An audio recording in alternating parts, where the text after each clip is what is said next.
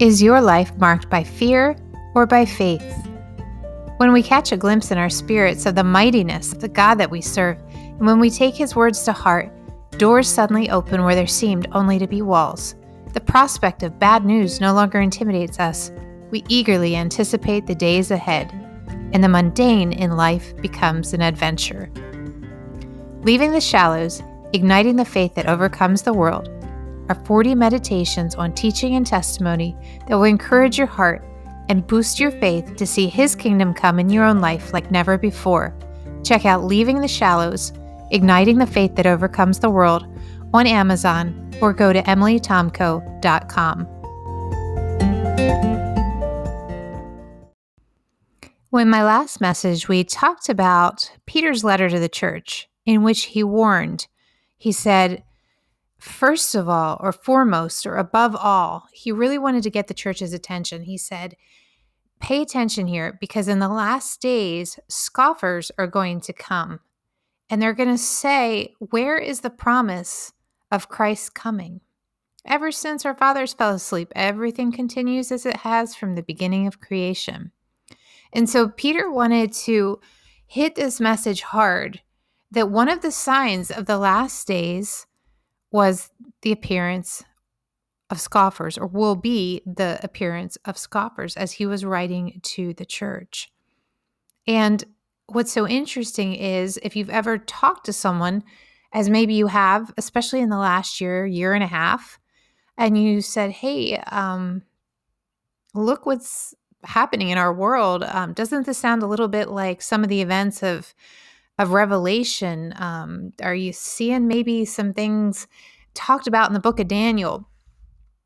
And suddenly you hear this person say to you, Oh, you know, they've been talking about the end of the world coming since I was a kid. Or maybe they say, you know, back in the 70s, they thought the world was coming to, the end, to an end. The 80s, you know, they thought it was all over.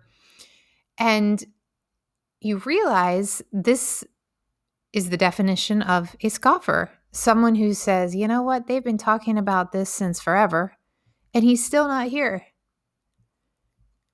And, you know, first of all, in 1948, when Israel became a state, that was a huge, huge fulfillment of biblical prophecy. That's a whole segment on its own that we could talk about. So if Israel is is God's timepiece, I remember one Bible teacher saying that right now it's about 2 minutes before midnight. And then we're seeing other things happening recently and in a very rapid rate that are also signaling, you know, uh, the time of Christ might be closer than ever. And of course, we know it's closer than ever. It's closer even than it was a generation ago. And even then, they said it was close and, and thought it was close. And I think they were right. So, the reason why we want to be watching and waiting for Christ is so that we don't fall into this trap of the scoffer. And we talked about some of the characteristics of the scoffer. The Greek word is empaizo, it means a mocker or a scorner, a false teacher. Did you get that? A false teacher. So these are people inside the church. These are not, certainly, you can have a scoffer who's a non believer, but Peter is warning the church not about the secular world.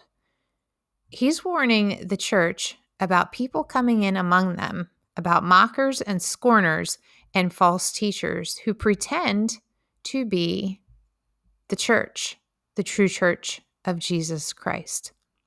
And we talked about some of the uh, characteristics listed in Jude of the scoffer. There's a parallel passage to 2 Peter 3 found in Jude 118 and Jude says but you beloved remember what was foretold by the apostles of our Lord Jesus Christ when they said to you in the last times there will be scoffers who will follow after their own ungodly desires these are the ones who cause divisions who are worldly and devoid of the spirit and we kind of went through and talked about those four characteristics. They follow their own ungodly desires, they cause divisions, they're worldly, meaning they think and talk like the secular world, and they are devoid of the Holy Spirit. So they're not seeing the big picture of what's happening around them. And I kind of hit home on that first one because as I was meditating on that that passage, the scoffers, these false teachers in the church, they follow after their own ungodly desires. And sometimes I tend to think of ungodly desires as really obvious sins. You know, things like a love of money or controlling people or power hungry or manipulative. And those are all very real things and and uh, true characteristics of of things that could be happening among scoffers in the church. But one of the more subtle and very deadly sins that I felt like the Holy Spirit highlighted for me as I was meditating on these passages in Second Peter and Jude, in following after their own ungodly desires, I felt like the Holy Spirit was showing me, you know, the much more prevalent sin, and in some ways the more destructive sins, because it's not so recognizable, but it's so pervasive, especially in the American church, is the sin of wanting to be liked. And I just mentioned that a friend of ours who is a missionary to Kenya, he has set up missionary training schools in Kenya and also in Paraguay and has been a solid witness to the Muslim people. He said to me last year when he was here in the States, he said, You know, American pastors have a pathological need to be liked. And it's totally ungodly because the Bible tells us that the world hated Christ, and so they'll surely hate us. And so, as I kind of ruminated on his observation about American leaders and this need that they have to be liked, to not rock the boat, to not be too intense, not really step into anything controversial. I thought, wow, that in many ways is deadlier because the root of that is pride. We don't want to be thought poorly of. And pride is not always so obvious to us. And sometimes we can be really comfortable with pride, more so than other sins that are much more in your face. And pride, of course, is kind of the granddaddy of sins, if you will. It's it's what we think of with Satan himself, um, Lucifer, the pride that led to his destruction. And of course, James said that people who try to be friends with the world make themselves enemies of God. He actually called the church out as adulterers for trying to be friendly with the world. So this is really sobering stuff. And I just want to kind of go to um, how how do we avoid becoming a scoffer in these last days? So we talked about recognizing and kind of um, observing what a scoffer looks like, the characteristics, how that's manifesting right now in the American church. But how do we avoid becoming a scoffer in these last days? So, the dangerous thing about scoffers and mockers is that they hang out in the church and they call themselves pastors and teachers and prophets and bloggers and professors and Christian music artists. And Peter warns the church about them so that we recognize them, we don't hang out with them, and we don't ourselves become scoffers, fools, and ultimately deceived.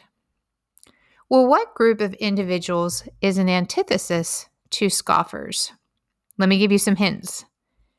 But Jesus said, Let the children alone, and do not hinder them from coming to me, for the kingdom of heaven belongs to such as these. That's Matthew 19 14.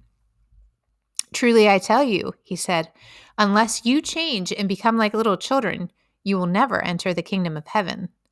That's Matthew 18 3. In regard to evil, be infants but in your thinking be mature. 1 Corinthians 14 20. So, what attributes of children make it easy for them to enter the kingdom of heaven? Well, some things that come to mind are that children tend to be trusting. They have a clear sense of right and wrong. Whether they act on it or not, they do know. And they're not cynical or world weary. Children by nature have a sense of wonder they're guileless and they are full of faith. The ability to believe truth when they hear it makes life much simpler for them. And you know, I was thinking about how children tend to be very much in the now. It's very difficult for us adults not to be doing a task and thinking ahead, thinking ahead what I'm doing next, what I have to do tomorrow, who's going to need what from me. Children are much more in the now. Uh, they're playing, they're thinking about just what they're doing in the moment. And when my children were little, especially, I saw how easy it was for them to move in the flow of heaven. I remember my four year old playing the piano and singing with all her might, things that she hadn't been told, things revealed as mysteries in the book of Job. And once, without looking up from her coloring, my six year old interpreted a prayer that I prayed in tongues. She told me matter of factly that I was praying for Mary, the neighbor lady, to know Jesus. My kids have laid hands on the sick and witnessed them recover with far more dramatic results than I have. But a favorite story I love to recount comes from just last summer when one of our goats got conjunctivitis. So we had two vets visit and we had various rounds of medication and nothing helped. My poor Alpine went completely blind. And we had to lead this this poor goat to her water. We had to watch the Shannon get bullied by the others in her herd.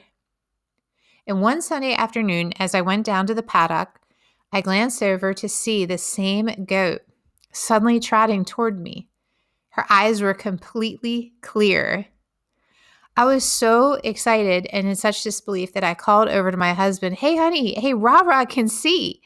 And I started waving my hand in front of her face and I watched her reflexively pull back. Well, as I called this out, my daughter's nine year old friend was visiting and she overheard me. And she said, Mrs. Tomko, we prayed for your goat in Sunday school this morning. So God cares about all his creatures. But what was most amazing is that a man happened to be staying at our place from New York City with his little daughter, and he had, to my knowledge, no faith. He began to laugh when he heard this exchange. That's awesome, he said, shaking his head. And when he departed several days later, he left us a note. And the last line of the note read, I felt like God met me in unexpected ways while I was here. Now, a grown up would have scoffed at the idea of requesting prayer for a goat, unless maybe there was some financial benefit tied to it. But not children. And so God manifested his power and his goodness through and to the children of our congregation and to a man staying with us who needed to encounter him. Truly, I tell you, Jesus said, unless you change and become like little children, you will never enter the kingdom of heaven. Maybe the Lord actually means that.